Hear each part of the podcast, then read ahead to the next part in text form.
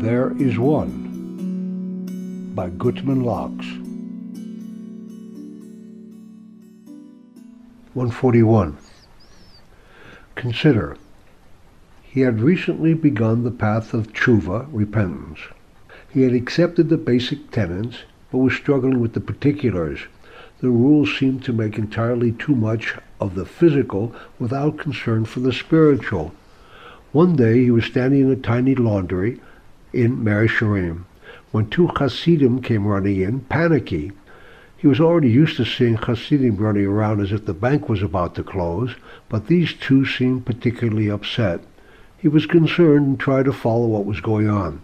Water! Water! one cried as he shook his hands in front of the laundryman, who calmly pointed outside to a small faucet.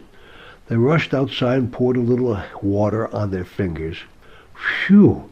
They blew out their anxiety, took a deep breath, and then went on their way.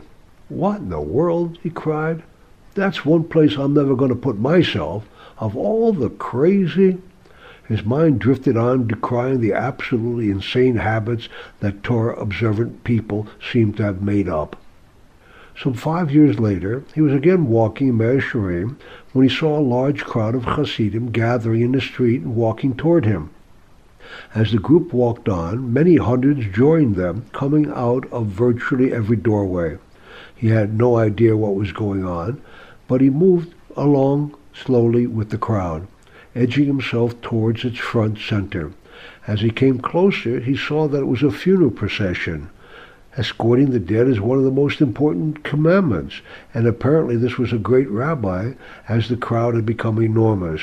He approached the stretcher itself and saw that one of the pallbearers was sweating profusely. He motioned, Can I help? The pallbearer turned over his grip and he picked up the weight. He was surprised how light the body was.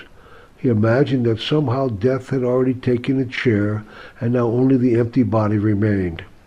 They placed the body in front of the yeshiva and awaited the vehicle to take it to the cemetery. His job was finished, so he slowly walked away, trying to understand death. As he moved down the street, he suddenly realized that he had touched a stretcher with a dead body on it. This was impure.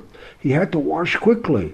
He looked around, but there was no public washroom. Yikes, he thought. What am I going to do now? He hurried into the center of Mea Shearim.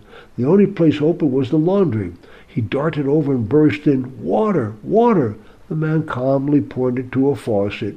He ran over, washed his hands, and blew out his breath. It was then that he remembered those two nutty Hasidim of five years ago who came begging water.